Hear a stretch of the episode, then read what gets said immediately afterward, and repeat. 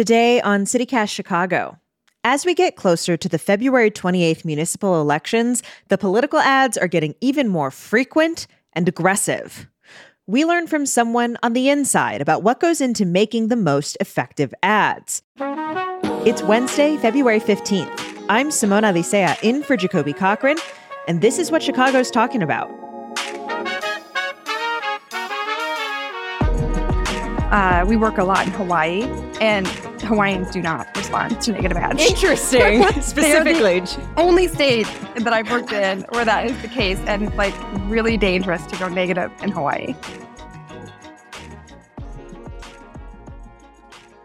Terry Pickerel is a Democratic media strategist here in Chicago who's not working with any candidates in this local election.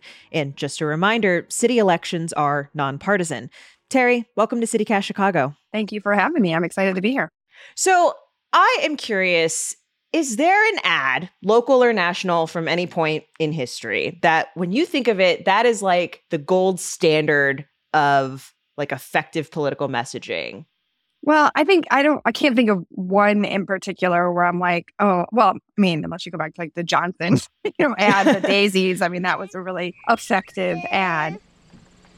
Three, four, five. It was that little girl pulling a daisy, counting down.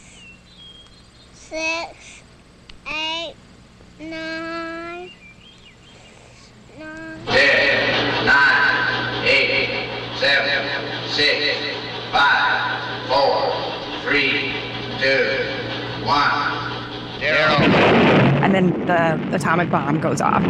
These are the stakes to make a world in which all of God's children can live, or to go into the dark. So it was like, if you don't vote for Johnson, you know, we're going to be screwed. the world's coming to an end. Yeah. It was yeah. pretty on the nose, but it was really effective. and interesting because a little bit of you know it's not an attack ad you're not attacking another candidate but it's not exactly a like a positive ad either Right. No, yeah, that was uh, definitely more of a negative ad. how do candidates and strategists like you decide what kind of ads will work where are you getting kind of the information that that informs uh, what approach you take Yeah. I mean, we always start with the message and, and with the candidate, right? We don't create these candidates out of whole cloth. They have records, they have ideas, they have a story to tell. And then we work with data in most races, not all races. It depends on where you're running and how much money you have.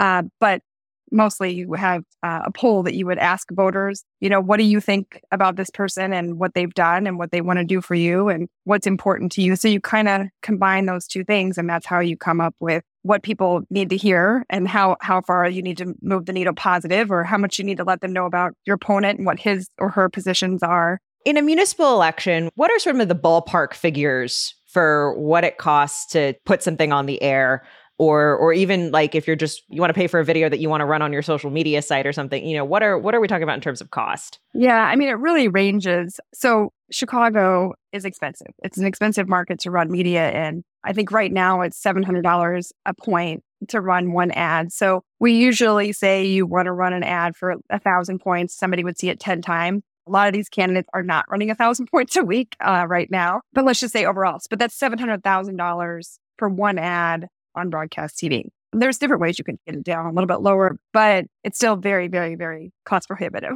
for most people, especially um, aldermanic campaigns. And then at production, so production wise, you know, it all depends on are you doing a studio ad where it's just graphics and and still so it could you know range from a couple thousand dollars to twenty thousand dollars to do or twenty five or thirty thousand. You know, it could go up high depending on how much what you're doing. How slick you want it to be how long is it going to be Exactly, all that stuff. so that $700000 figure you first mentioned that's just what you're paying the station to to put this on television basically Yep. okay so it doesn't even include the production side it doesn't include the production and, and it doesn't include like having staff and having you know everything that you have to have on a campaign so that's why campaigns are so expensive and especially in bigger markets like chicago How have you seen that change, you know, throughout your time working on campaigns? I mean, it definitely has increased in cost. Uh, Chicago, when I first started, was probably in the 400 range a point, and now it's up to 700. And it, and keep in mind, last fall it was even it was like 900. it was outrageous. Wow, You know, it's like during the midterm. during the midterm. Yeah. So uh, when you have more competition, the rates go up. But that also shows that the ratings are there. I mean, people aren't going to pay for something that people aren't watching. In a mayoral race, I, I would say if you have the budget for it, it's really important to have data as well so that you know what people, what's important to people. Obviously, in Chicago right now, we know what's important without a poll, which is public safety. I'm Chuy Garcia, and enough is enough. Paul Vallas will put crime and your safety first. Brandon Johnson has a plan to make Chicago safer.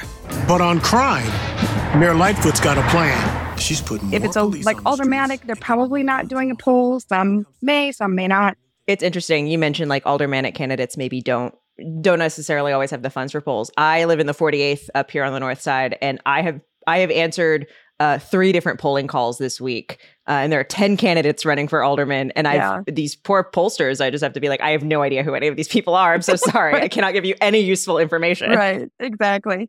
Yeah. It depends on the type of poll too. Sometimes you want to just do like a, a read of the race to see who has name ID and who's without doing any communication. Those are rare. Typically you do more of a message pull and you figure out does positive move the needle or does making sure people know what my opponent stands for move the needle more? We've talked a little bit about attack ads, about negative ads. Um, I think it's something that when, if you were to ask voters about it, they would probably say they don't like them very much. Uh, I think they can be a little fatiguing. And so, why do campaigns use them? Why use attack ads at all? Yeah, um, voters say that all the time. And then we'll do focus groups. And in the focus groups, you'll show an ad. Well, they'll say in, in advance, they'll be like, I just don't want to see a negative ad. I just don't like negative ads. And then you'll show an ad that tells what, you know, a negative ad basically. And then afterwards, they'll be like, oh, I don't like that guy. I don't like that, that woman. I don't want to vote for her. You know, they move voters. So that's why we use them.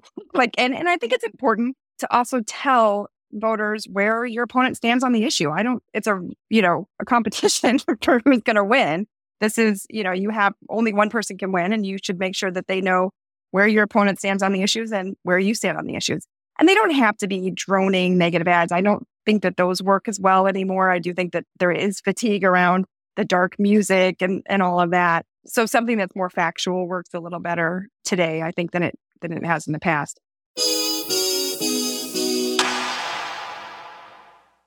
So, Congressman Chuy Garcia, he put out this video, this ad attacking uh, candidate Paul Vallas, and he used clips from an interview that Vallas had done. We have to protect our rights. But Paul Vallas won't because Vallas is a Republican. I'm more of a Republican than Democrat. Though. It's fundamentally I oppose abortion. Chicago deserves someone they can count on. Chuy Garcia. Vallas later said that that these statements were taken out of context and then put out his own ad, his own video that said basically the exact opposite. Paul Vallas, a lifelong Democrat who will bring accountability to City Hall, protecting our values, ensuring Chicago is a safe haven for women whose abortion rights are denied in other states. Putting your You know, when voters see stuff like that, it sort of prompts this question of like, how true or accurate do ads have to be? So there's two different types of campaigns. There's a candidate campaign and free speech is allowed. So you can say what you want about someone. I have found, you know, we we adhere to research. We source everything. I like I- it would hurt your candidate too much to say something completely uh, that's not true. you know what I mean? That Mhm, can mhm. backfire so much and it's not worth it. But if you're on an independent expenditure side, which is where you can't commute, you can't coordinate with a campaign, you're doing your own thing, they are held to a much higher standard and you have to have proof and before they'll run the the TV stations will run the ad. And that's on TV. You know, digital's a little bit more of the wild wild west there. but um Yeah, I mean, are there rules for digital? Like if you're just putting something out on your your candidate's YouTube page or something, like yeah, you have to have like a disclaimer on it. Um there's there's some rules, but there's not there's not the um when you work for an IE, we would have to send our backup for each ad that whatever we said in the ad that we sourced what our source was and show it before they would run it because stations can get sued by the candidates if it's wrong. Whereas it's harder to do that if it's candidate to candidate, which is not ideal. what do you mean by that? Can you can you say more about that? I mean, I don't think that I don't think that like I I think that in our political system we should have to tell the truth. I think that the truth matters, and I think it's a problem that we have today in society that no you know people have gone to. I don't know who to believe. I don't know who to trust. That's why I always you know use backup, and and when I sort say something, it's going to be true. I don't want to feed into that narrative, you know, and I and I'm hoping that most candidates do that. I don't. It can be tough though because like a lot of times like you know, so in this ad that Garcia put out against Vallas, right? He's literally taking a video from an interview, but even so, it's like the, there's always a question of like tone is this tonally accurate you know what i mean like I, i'm like I how mean, do you I- navigate that Yeah, on the the Vallas thing, I think he got tangled up. In, I- I saw the whole clip. I I know that he started it out saying he was pro-choice, but then was a you know then they started going into like all these different you know areas. So I don't know about that aspect of it, but the Republican thing, I mean, I think he was up, you know, he said it, you know, so it's like, Yeah. you know, that to me is like, you know, you could say, look, I made a mistake and I shouldn't have said that, but I don't think that was taken out of context necessarily. Let's say if if you know an independent expenditure uh you know ad does get something wrong what are the consequences of that are they just Mm-hmm. They pull the liable for a lawsuit or okay They pull the ad. And it also can hurt the campaign. We had a campaign in uh, Pennsylvania that an IE came in and said something that wasn't factual about our opponent. And they had to pull it. But then, then our candidate got hit for that for lying, you know, and it's like she had Sure. nothing to do with it. Um, so, so you, you know, you got to be really careful with that stuff. We have been talking primarily just about ads that you see on TV, but you know, I'm someone who streams everything. I don't Yeah. really encounter political ads in the wild very often. Uh, how has uh, sort of the internet, digital, changed the way candidates approach advertising? it hasn't overtaken broadcast TV yet, Hmm. which is interesting because everyone I talk to, you know, they're 50 and under for the most part. And they're like, but, you know, I, I don't watch TV. Nobody, when I'm watching TV, I'm streaming it, um, which is why OTT is is vital in the mix. Well, like OTT. is over the top uh, communication. So it's like when you stream, that's how you, we could target you, you know, is Mhm, through, it's mhm. called OTT. And digital can be targeted really well too. So you can use a voter file and say who voted in the last three municipal elections and who's a Democrat, who are, you know, who are you, whoever your targets are, and then put that list in and then target them, which is really a nice way to do it. Whereas broadcast is very broad. You know, it's, um, you're going to hit people in the suburbs in Indiana if you're running in Chicago, but it's much more effective, like I said, because older people tend to still watch a lot of TV, which, and they tend to vote. But digital is very, very important. So having a good mix is the best. It's hard to do that if you're running for alderman, let's say. Maybe you can do a little cable and have a digital aspect as well.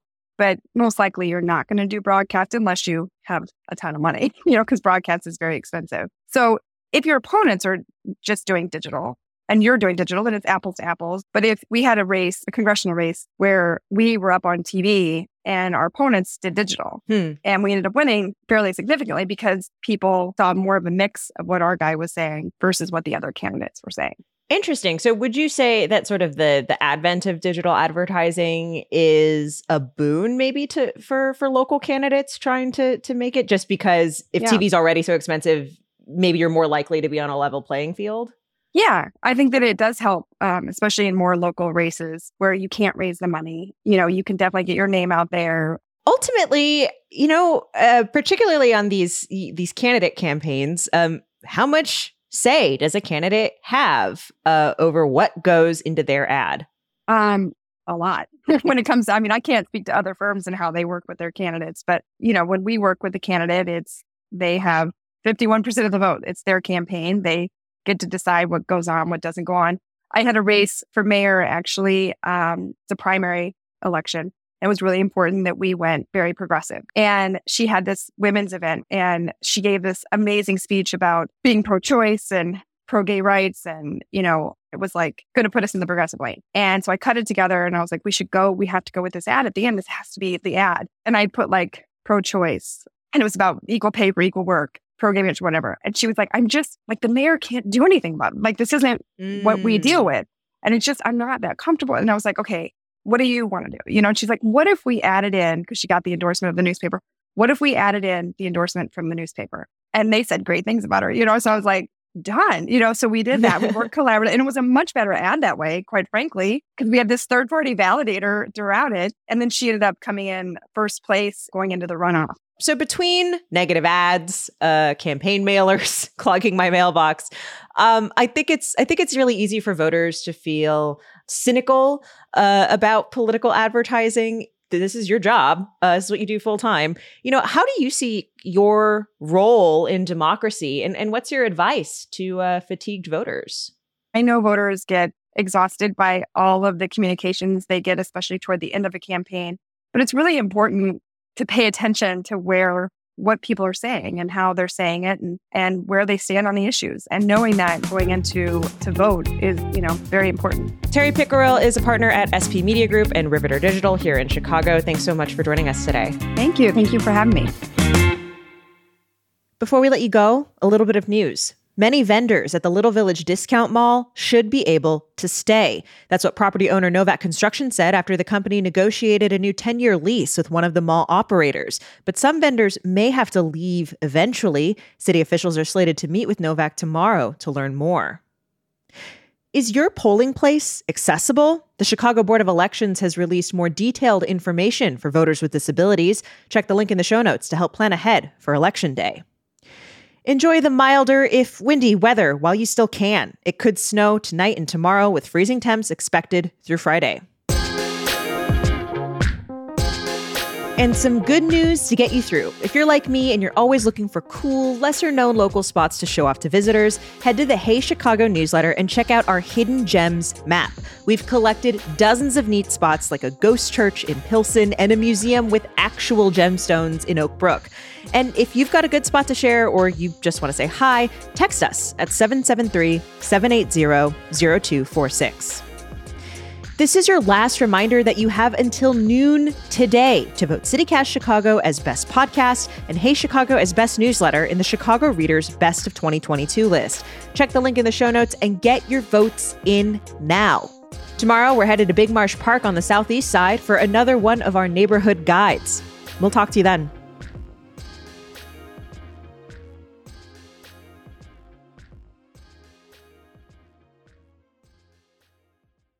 And if I say something really stupid, I'll also edit that out. well, that sounds great. Then let's have a conversation.